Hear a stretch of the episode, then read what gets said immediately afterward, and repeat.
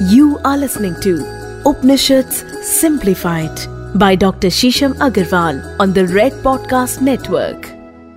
निर्वाण क्या है क्या निर्वाण शरीर को तजने की प्रक्रिया है क्या निर्वाण समाज को तजने की प्रक्रिया है क्या निर्वाण एक अल्टीमेट स्टेट ऑफ़ लिबरेशन और साल्वेशन है क्या निर्वाण एक ऐसी स्थिति है जिसमें आप सबसे उपराम हो जाते हैं असल में निर्वाण है क्या?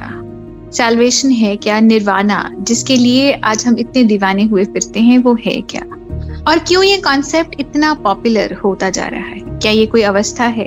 क्या इसको प्राप्त करना होता है? This is something to be achieved अगर आप ये सब जानना चाहते हैं तो आज का एपिसोड केवल आपके लिए है। आपके फेवरेट पॉडकास्ट उपनिषद सिंप्लीफाइड में। मेरे साथ मैं हूँ डॉक्टर शीशम अग्रवाल मैंने सेवन डॉक्टरेट्स करी हैं, ईशो उपनिषद और मांडू के उपनिषद में भी मेरी डॉक्टरेट है।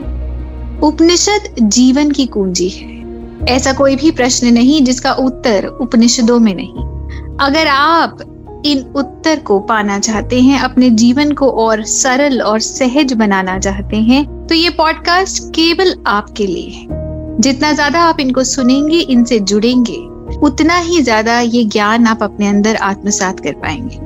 और जितना ज़्यादा आप सॉर्टेड होंगे, उतने ही ज़्यादा आप सफल भी होंगे। तो बिना विलंब की शुरू करते हैं हमारा आज का एपिसोड दोस्तों, उपनिषदों में कई बार मेंशन किया जाता है निर्वाण के बारे में।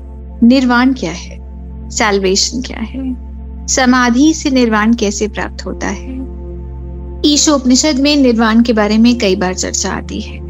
कई बार डिटैचमेंट के बारे में चर्चा आती है, कई बार नॉन अटैचमेंट के बारे में चर्चा आती है। तो क्या डिटैचमेंट से निर्वाण प्राप्त होता है? इसी सब के बारे में आज हम चर्चा करें दोस्तों, निर्वाण एक अल्टीमेट स्टेट ऑफ़ फ्रीडम है, एक अल्टीमेट स्टेट ऑफ़ लिबरेशन है। पर इसको प्राप्त करने के लिए ना ही आपको शरीर को त्यागना पड़ता है, ना ही समाज को त्यागना पड़ता है। जब हम गीता को पढ़ते हैं तो ऑटोमेटिकली हमारे अंदर डिटैचमेंट आ जाता है। अगर आप गीता को उल्टा कर दें तो त्याग बनता है।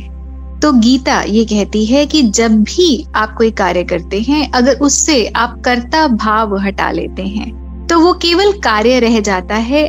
और जैसे ही ये बात खत्म हो जाती है कि किसने किया और किसके लिए किया और किस समय पे किया, और किस डिमेंशन में वो कार्य हो रहा है या उसके पीछे का भौतिक मूल कारण क्या है तो वो कार्य केवल कार्य ही रहता है और केवल कार्य की परिकाष्ठा में ही वो कार्य किया जाता है। और जब ऐसा होता है तो कर्म खत्म हो जाता है। और जब कर्म ही नहीं है तो उसका इफ़ेक्ट भी नहीं है। तो कॉज और इफ़ेक्ट के साइकिल से आप खत्म हो जाते हैं, आप मुक्त हो जाते हैं। और यही चीज़ ईशोपनिषद भी कहते हैं। ईशोपनिषद कहते हैं कि अगर आप कोई भी कार्य कर रहे हैं, कुछ भी भोग रहे हैं, कहीं पर भी हैं, किसी व्यक्ति विशेष के साथ हैं तो आप अटैचमेंट मत रखिए।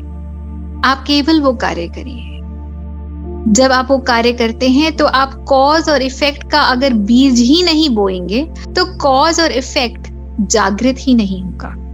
और अगर वो जागृत ही नहीं होगा तो कर्म जब बने ही नहीं तो कर्मों का निदान भी नहीं होगा।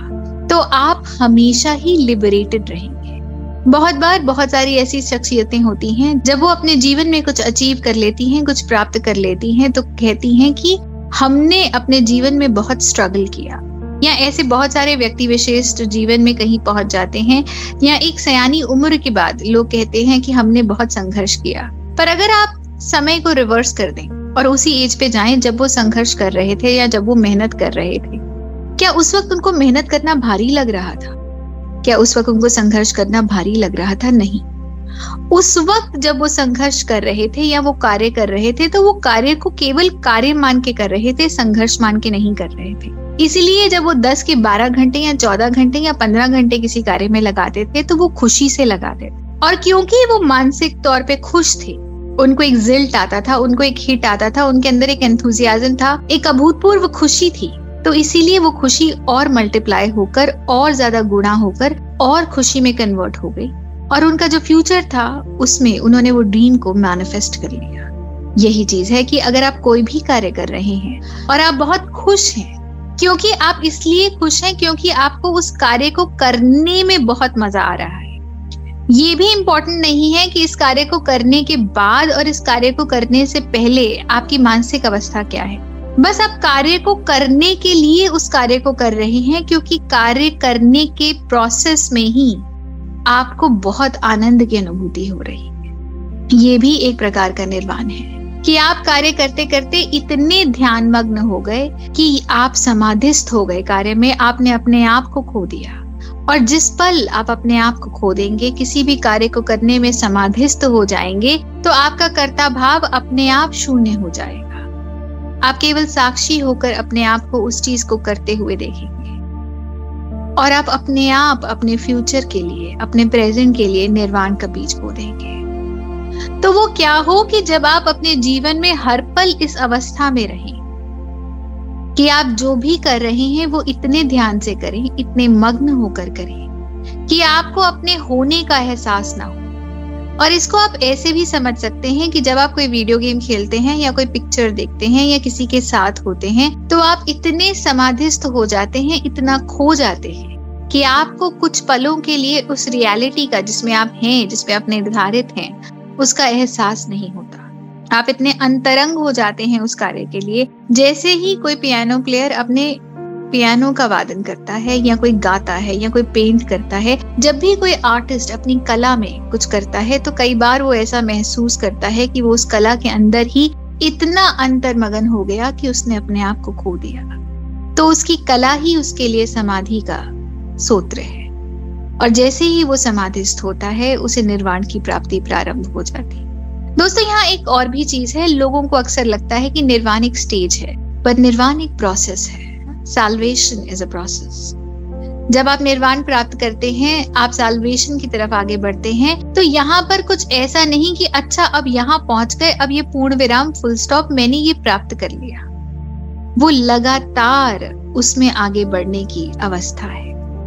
जब भगवान बुद्ध को निर्वाण प्राप्त हुआ तो 40 साल तक उन्होंने जो भी अपने जीवन में संकलित किया या जो भी ज्ञान उनके अंदर आया वो सब उन्होंने अपने डिसाइपल से शेयर किया, लोगों से शेयर किया और 40 साल वो लगातार प्रवचन देते रहे। और वो निर्वाण की अवस्था में आगे बढ़ते रहे। अंत में जब उन्हें ये लगा कि उनके ऊपर पाँच भूतों का भी ऋण है, पाँच एलिमेंट्स का भी ऋण है, धरती, आकाश, गगन, वायु तो उन्होंने अपने शरीर को भी समाधिस्थ कर लिया। और उस अवस्था को हम कहते हैं जब हम अपना शरीर भी त्याग देते हैं, महापरिनिर्वाण। कहते हैं कि वो बहुत दूर कहीं चले गए और जब उन्होंने अपना शरीर त्यागा तो बिजली कौंधी और बिजली में ही वो शरीर और उसके अंश लोप हो गए। और इतना प्रकाश था कि कुछ सेकंड्स के लिए सब कुछ प्रकाशमान हो गया वहाँ पर। उसी को महापरिनिर्वाण कहते हैं। पर निर्वाण एक प्रोसेस है। ये एक ऐसी अवस्था है कि जिसमें जब आप प्रवेश करते हैं तो आप आगे बढ़ते ही चले जाते हैं। और अब सबसे इंपॉर्टेंट चीज़, निर्वाण प्राप्त करने की भी चीज़ नहीं। निर्वाण को रियलाइज़ नहीं करना पड़ता। एक शब्द है तथागत। तथागत मतलब द रियलाइज्ड वन जिसने प्राप्त कर लिया, जो वो हो गया। पर आप होते कैसे हैं? आप प्राप्त कैसे करते हैं? वो आप ऐसे करते हैं कि आप ऑलरेडी रियलाइज्ड हैं। हर किसी को उसका सच पता है। हर किसी को ज्ञान है, हर कोई वाइज है। हर किसी के अंदर सब कुछ प्रकाशमान है। सिर्फ़ दुर्घटना ये है कि आप उसको भूल चुके हैं। जो आप हैं, वो आप लोप कर चुके हैं। क्योंकि आपके ऊपर बहुत सारी और लेयर्स बन गई हैं, बहुत सारी और परतें बन गई। तो निर्वाण उसी को वापस री रियलाइज़ करने की अवस्था है जो आप ऑलरेडी रियलाइज़ कर चुके जो आप ऑलरेडी हैं। तो इसलिए भी निर्वाण में भटकर नहीं है दोस्तों। कहीं जाना नहीं आपको। जो आप हैं, आप उसी को वापस पुनः एक तरह से रिवाइज करके रीस्टैब्लिश कर लेते हैं। जैसे मान लीजिए कि आपकी परीक्षा है और आपने पहले एक रिवीजन कर लिया, अध्ययन कर लिया। और एग्ज़ाम से पहले आप वापस जब उसका अध्ययन करेंगे तो आपको लगेगा कि शायद आपको नहीं आता, पर जब आप उसको री रिविजन शुरू करते हैं तो आपको वापस हर एक चीज़ आपके मेमोरी बॉक्स से वापस आती नज़र आती है। और आपकी मेमोरी उसको वापस शॉर्ट टर्म मेमोरी में ले आती है, कहिए तो रैम में ले आती है। और आप उसको एक्सेस करना शुरू कर देते हैं। ये ऐसा ही है। जब आप निर्वाण के रास्ते पे चलते हैं, जब आप लिबरेशन प्राप्त करना चाहते हैं, जब आप अल्टीमेट स्टेट ऑफ़ फ्रीडम प्राप्त करना चाहते हैं। तो आप वो सब कुछ प्राप्त कर लेते हैं और आप आसानी से प्राप्त कर सकते हैं अगर आप माने कि ये आसान है। क्योंकि आप ऑलरेडी सत्य जानते हैं। ये हम सब का अस्तित्व है, जो हमारे अंदर ही निहित है। और अगर ऐसा नहीं होता तो आत्मा प्रकाशमान नहीं हो। तो क्योंकि बाहर नहीं जाना, क्योंकि निर्वाण प्राप्त करने की चीज़ नहीं। आप ऑलरेडी निर्वाण में जी रहे हैं। आपको सिर्फ़ री रियलाइज़ करना है तो आपको ये भी मानना है कि ये बहुत सरल है। श्री योगानंद जी ने भी यही कहा है कि तुम्हें लगता है कि आध्यात्म मुश्किल है। तुम्हें लगता है कि समाधि मुश्किल है। तुम्हें लगता है कि निर्वाण मुश्किल है। इसलिए तुम उस तरफ़ जा नहीं पाते। पर अगर मान लो कि ये बहुत सरल है, तुम उसको सरलता से रियलाइज़ कर लोगे। तुम उसको बहुत आसानी से रियलाइज़ कर लोगे। दोस्तों, एक और भी बात है यहाँ पे कि लोगों को लगता है कि जब आप असीम समाधि के स्टेट में चले जाएँगे, तभी आप निर्वाण प्राप्त कर पाएँगे, पर ऐसा कुछ नहीं। आप कोई भी कार्य करें जिसमें आपको बहुत रुचि है, आप कोई भी कार्य कर रहे हैं जिसमें आप बहुत हर्षोल्लास महसूस करते हैं, आनंद महसूस करते हैं, और उस कार्य से आपको कोई एक्सपेक्टेशन भी नहीं। आप वो कार्य सिर्फ़ इसलिए कर रहे हैं क्योंकि ये बहुत ही रोमांचक है और आपको अत्यंत आनंद की अनुभूति होती है वो कार्य करते हुए। और अगर ऐसा है तो वो कार्य ही आपके लिए मेडिटेशन है और वो कार्य ही आपके लिए समाधि का कारण भी बनेगा, क्योंकि वो कार्य ही आपको समाधि तक ले जाएगा। जितना ज़्यादा आप किसी कार्य को करने में लग्न होते हैं, जितना ज़्यादा आप अपने स्वरूप को उसको सरेंडर करते हैं उतना ही ज़्यादा उस सरेंडर से आपके अंदर जो हॉर्मोन्स बनते हैं, वो आपके मन, बुद्धि और चित्त को शांत करते हैं। और जितना ज़्यादा वो शांत करते हैं, उतना ही ज़्यादा आप समाधिस्थ हो जाते हैं। तो समाधि केवल एक प्रकार के पोस्चर में बैठ के, अंधेरे में या एक प्रकार की हस्त मुद्रा करने से ही प्राप्त नहीं होती। समाधि आपका चरित्र है। आप समाधिस्थ भी हैं।